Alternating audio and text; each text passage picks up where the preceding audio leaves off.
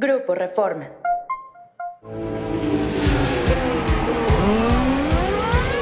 Wicked. fantastic, Checo.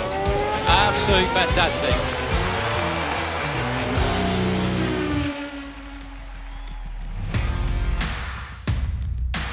Bienvenidos y bienvenidas a una edición más de Máxima Potencia. Los saluda Pablo Tiburcio para platicar de lo que sucedió en el Gran Premio de Qatar. Hoy con Carlos Velázquez, Sinelli Santos. Vámonos de una a la recta principal del episodio, Sinelli. Vimos otra vez a Checo Pérez, flojo, con muchos errores y con un resultado que pone quizá en riesgo esta situación del segundo lugar que podría darle el 1-2 a Red Bull y que rescataría lo que por demás ha sido una temporada muy inestable para el mexicano.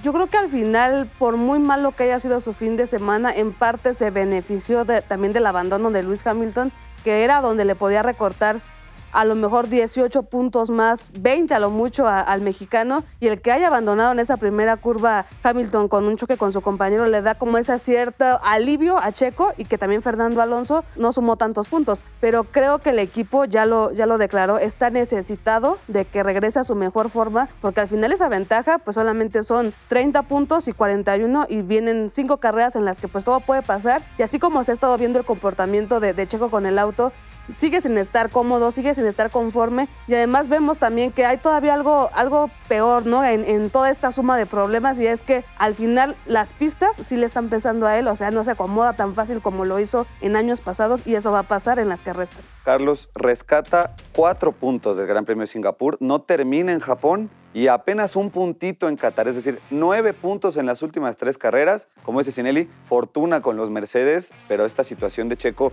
si sigue por acá, si, si, si el Gran Premio de Estados Unidos tampoco logra sumar, ¿Cuál es el pronóstico tú para dónde ves que, va el piloto mexicano? El último podio que tuvo fue a principios de julio, entonces sí es preocupante lo que estás pasando con el tapatío. Lo que veo es que los que tienen que trabajar muy bien con Checo ya no es tanto del auto, ya no es tanto que le movieron tal o cual pieza durante el fin de semana, simplemente no se sintió bien. Yo creo que viene la presión muy, muy fuerte con él y no sé qué opines tú, sin él y qué opinen ustedes. Va a ser mucho más ahora que esté en gira americana que lo que se puede pensar, que decir que se va a sentir más tranquilo acá y que va a llegar. Aquí en México apenas tuvo segundo lugar el año pasado en las otras carreras anteriores con Force India, con Racing Point, con Red Bull la primera, no tuvo ese desempeño necesario. Entonces yo creo que va a tener que ser un trabajo después del, del Gran Premio de Qatar. Al día siguiente ya estaba en Milton Keynes en la fábrica trabajando con el simulador, trabajando con eso, pero Además, pues espero que el, eh, hace como dos, tres semanas habló Checo de que tenía un entrenador mental y que ya está trabajando con él, pues le tiene que echar los kilos ese entrenador. Debería, Carlos, porque viene el 22 de octubre Gran Premio de Estados Unidos sí. y después viene a México y la presión, como dice Carlos, va a ir sumando. Es mucho más fácil trabajar cuando las cosas van bien. Ahorita que todo va mal, es trabajo psicológico, trabajo en el simulador y un poco también ignorar la presión que viene desde afuera porque hay mucha gente que quiere el asiento que tiene Checo Pérez en red. Va a ser complicado porque al final eh, si son sus mismos compañeros de equipo, sus mismos directores de equipo, quienes le meten esa presión, obviamente también la va a sentir peor el mexicano. Recordemos también lo que dijo Christian Horner, necesitamos que vuelvas a hacer Red Bull un equipo de dos, ¿no? De dos pilotos, lo que hace Ferrari, lo que hace Mercedes, lo que viene haciendo McLaren, que cada vez se acerca más a Red Bull. Y creo que al final también esta parte, a lo mejor los aficionados esperen que una vez ya ganado los dos campeonatos, Verstappen le pueda ceder alguna victoria o le pueda ceder algunos puntos. Jamás. Ya dijo Helmut Marco que no lo va a hacer. Se vio el año pasado en, en Brasil y efectivamente el campeón no va a regalar nada. Él quiere ir por el récord de más victorias en, en una temporada y va a ser complicado que pueda igualar ese ritmo que trae el neerlandés, porque si ya ganó en un sprint que era una carrera corta en sábado, ¿qué no va a hacer en otros grandes premios donde al final creo que ninguna, ningún tipo de condición lo puede afectar? Qué bueno que hablas de Max Verstappen, vamos a la zona de curvas del episodio, porque justo, Carlos, hablando de Verstappen, se corona una, una coronación anunciada, sabíamos que iba a pasar, pero lo está haciendo de una forma en la que parece que no hace nada mal. Tuvo un pequeño desliz, digamos, un bache en la temporada, le costó una victoria, pero de lo demás, ¿tú has visto algo en Max Verstappen que digas, ese es el punto que tiene que mejorar? ¿O ya estamos viendo a un piloto que rosa raya la perfección? Quizás lo vimos en Singapur, en donde no le fue muy bien a los dos eh, Red Bulls. Las otras dos veces en donde no subió a, a, lo más alto, pues fue en las victorias de Checo, donde sí se vio mucho mejor Checo, pero realmente no tuvo errores. O sea, fue que, que sus compañeros fueron mucho mejores, sus rivales fueron muchos mejores. Y en Singapur fue la excepción, que no entendió el auto, no entendieron ni Checo ni Max el auto, entonces tuvieron ese resultado fuera del podio, ambos pilotos, pero yo no le he visto gran debilidad a, a Max Verstappen durante toda la temporada. Tres veces ya campeón Sinelli, con, ahora con una antelación Muy pues grande. vista, ¿no? había pasado mucho tiempo antes de que hubiera un, un campeón con tanto tiempo. ¿Qué más le queda pelear? Decías, no va a ceder nada. Entonces está dispuesto a, a ir por todos los puntos que pueda sacar y- Sí. y, demostrar, seguir demostrando que pues, es el mejor del mundo. Sí, romper, como te decía, el número de victorias en una temporada. Y creo que también algo que hace especial, o no sé si tan especial, estos títulos que ha conseguido es que siempre los consigue de maneras muy raras, ¿no? El primero, con esa decisión de último momento del, bueno, del director de carrera en esa dramática batalla con Luis Hamilton. El segundo, con esa confusión de la repartición de puntos en Japón. Y este año, pues en un sprint formato que el, que el tricampeón ahora siempre criticó, ¿no? Al final es un campeón hecho a la antigua que también no le gustan como las nuevas, este, pues de alguna forma, pues formatos, ¿no? Estas propuestas que hace la FIA y se quejó mucho, ¿no? De que no le parecía que arriesgaran de más el coche y es ahí donde Sacó ventaja. precisamente se corona con un segundo lugar que pues lo vimos ahí a la par un poco de Oscar Piastri en cuanto al ritmo y que al final no pudo, no pudo acercarse de más al, al joven australiano que sin duda creo que está haciendo una verdadera revelación este año, pero creo que a lo que le falta a Verstappen es sumar la mayor cantidad de puntos, la mayor cantidad de podios posibles también, superar los 18 que sumó la temporada pasada, las victorias, y creo que pues al final llevar todavía más a la grandeza a, Red Bull que está dominando sin, sin rivales. En el Gran Premio de Japón, 19 segundos le sacó a Lando Norris,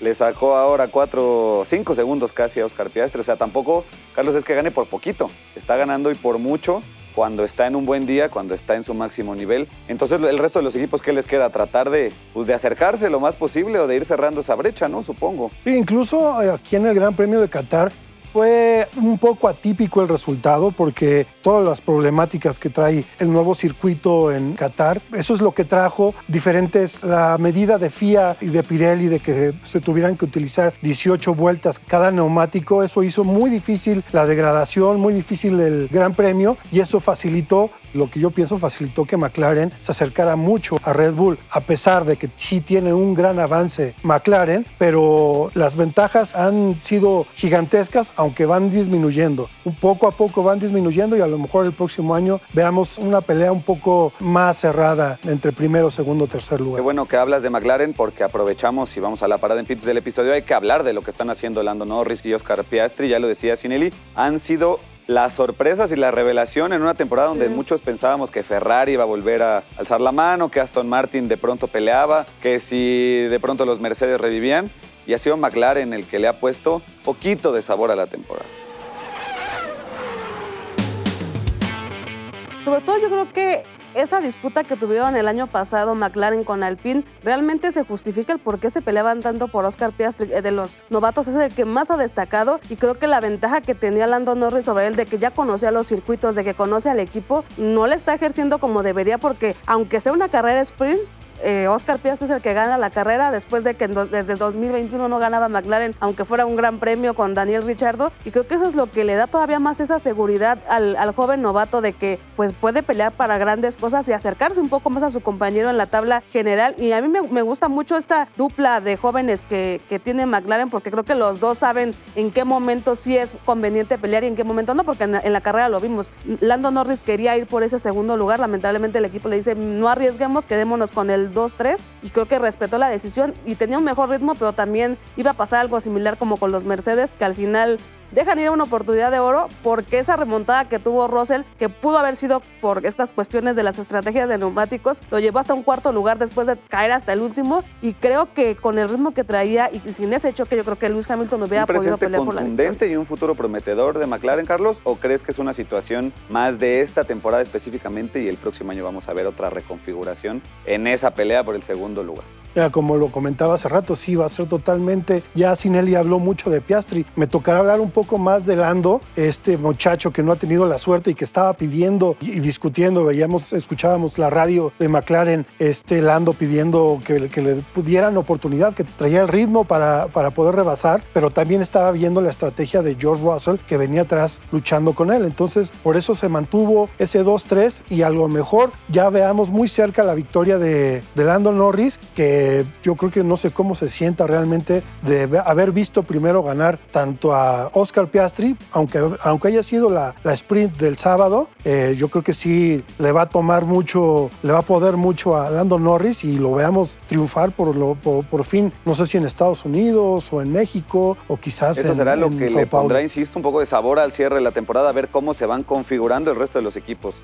Para el resto de la parrilla, porque al parecer Red Bull no pretende soltar esa cima, específicamente con Max Verstappen. Y hablando de eso, vamos a la zona de DRS, porque hay un tema que tenemos que tocar en el capítulo de hoy. Ya viene el Gran Premio de México, Carlos, y ante los comentarios que, han sido considerados racistas eh, y discriminatorios por parte de, Helmut Marco, el asesor de Red Bull, eh, el eslogan del Gran Premio de México, el respect le ponen, ¿no? Carrera con una combinación ahí como de carrera y respeto, pues justo tratando de mandar un mensaje eh, de unidad y de también un poco para calmar, ¿no? Los ánimos que creo que han estado muy, muy calientes.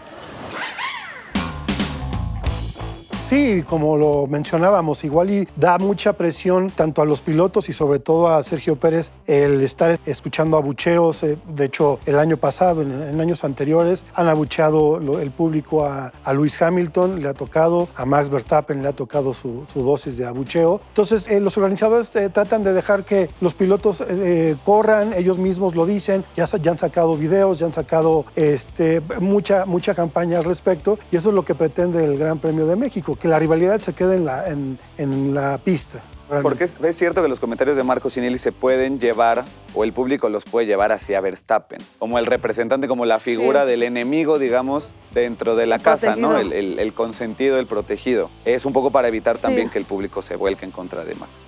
Sí, aunque realmente el objetivo principal del Gran Premio de México es sobre todo hacer un ambiente familiar. El Gran Premio siempre se ha caracterizado por eso, por ser un ambiente tranquilo, lleno de mucho color. Y creo que el mensaje que trae el embajador de este año, que es Juan Manuel Correa, es eh, muy importante. Él es un piloto de Fórmula 2 que tuvo un accidente donde también recibió muchísimos insultos porque lo, culparon a él directamente de la muerte de otro piloto y ha sufrido ¿no? En, carne propia los ataques en redes sociales, los abucheos, cualquier tipo de grosería. Y él nos viene a traer este mensaje pues de paz, de tranquilidad, para que lo que pase en la pista se quede en la pista. Vamos a escuchar a Juan Manuel Correa entonces y seguimos aquí en Máxima Potencia. Traemos una campaña este año que se llama Respect y es una campaña donde el eslogan es lo que pasa en la pista, se queda en la pista. Estamos tratando de fomentar el, respeto y la rivalidad, especialmente con los fanáticos. Queremos que el Gran Premio de México y los fanáticos de este evento sean un ejemplo para el mundo del automovilismo y el deporte en general. Sabemos que a veces las emociones dentro de la pista de los fanáticos se transfieren fuera de la pista y generan momentos de, eh, que obviamente son, son incómodos y no representan creo que los valores que tenemos como latinoamericanos. Así que es una campaña muy interesante. Para mí me, me, gusta mucho el mensaje porque yo siempre he tratado de fomentar mucho el respeto eh, dentro del, del, deporte y esperemos que tenga el impacto que queremos. A la final del día somos, somos humanos, igual que todos, cometemos errores, nos gusta recibir apoyo, nos gusta que la gente quiera lo mejor para nosotros, entonces definitivamente si, si es algo que podemos evitar, lo, lo trataremos de hacer. Eh, la FIA ni, ni, la organización tiene el control de lo que la gente dentro y fuera del paddock puede decir y dice. Hay comentarios fuera de foco que no deberían ser eh, permitidos ni aceptados y es parte del crecimiento del deporte y la mejora del respeto. Creo que nuestra campaña no estuvo hecha a base de estos comentarios, pero creo que encaja muy bien después de lo que ha sucedido. Y un poco lo que tratamos de decir es, seamos mejores que eso, ¿no? Que generemos un ejemplo de lo que es ser respetuosos, lo que sabemos lo que está bien y no está bien decir, entonces apliquemos eso. Ahí están las palabras de Juan Manuel Correa, piloto embajador del Gran Premio de la Ciudad de México, que viene después de lo que pasará en el Gran Premio de Estados Unidos el 22 de octubre. Para entonces llegaremos, Carlos, con qué situación en este campeonato que nuevamente, no importa si yo pregunto por pilotos o por equipos, la diferencia es enorme, ¿no? Pues de pilotos sí, ya lo vimos, ya fue proclamado campeón Max Verstappen del 2023 de la Fórmula 1, como la tercera ocasión que gana y la tercera al hilo que tiene. Se queda con 433 puntos, fueron los 33 puntos que ganó durante el fin de semana con carrera sprint. En segundo lugar está Checo Pérez y ahí es donde vamos a estar viendo el meollo del próximo fin de semana en Austin, Texas. 224 puntos, nada más son 30 eh, puntos arriba de Lewis Hamilton, que está en tercer lugar con 194. Muy cerca de ahí está Fernando Alonso, también de un buen resultado del asturiano y otra vez alguna mala suerte tanto de Checo como de Hamilton, pues se trepa ahí entre el mexicano y el británico. En quinto lugar tenemos a Carlos Sainz con 153, a Charles Leclerc de Ferrari, ambos dos, 145, Lando Norris ya muy cerca, 136, George Russell en el octavo lugar con 132, Oscar Piastri con 83 y la Lance Stroll, otra vez, no entiendo cómo sigue ahí. El niño polémica en el top ten. Exactamente, el niño polémica y que este, esta carrera fue muy polémica con sus desplantes de niño.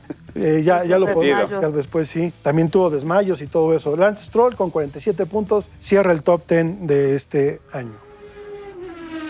Hay que enfatizar, Sinel y Carlos, las últimas tres carreras, Luis Hamilton ha sacado 30 puntos por 5 de Checo Pérez. Si eso no describe por qué tiene que estar preocupado el mexicano, entonces yo no sé porque estamos a cinco, cinco grandes premios de terminar la temporada y ese segundo lugar se le puede escapar de las manos. Sin él y el campeonato de constructores, que también ya, ya tiene campeón, pero estamos viendo qué tanta diferencia le pueden sacar Red Bull al, resto de los equipos. Sí, pues Red Bull domina con 657 puntos, le sigue Mercedes con 326, pese a tener una carrera un poco caótica. Yo creo que el mayor provecho que sacaron fue en la sprint, con los dos pilotos ahí peleando en el, en el top 8. Después Ferrari con 298, con solamente corrieron con Leclerc, porque Carlos Sainz, pues, o se va a la grava o se desaparece. Aston Martin con 230, pero yo creo que ahí va, ahí va a venir el cambio en el Gran Premio de México, porque está McLaren debajo con 219 y con otro podio doble los rebasan sin problema. Sigue Alpine con 90, Williams con 23, Alfa Romeo con 16, Haas con 12 y Alfa Tauri con 5. Alfa Tauri ya tiene 5 puntitos en la temporada. Bueno, yo digo que Checo ha ganado 5 en 3 carreras, Alfa Tauri ha hecho 5 en... todo lo que va de la temporada. O incluso lo que dice Sinelli de que eh, McLaren puede rebasar a Aston Martin, lo va a hacer desde, desde Austin, porque también tenemos carrera sprint en Austin.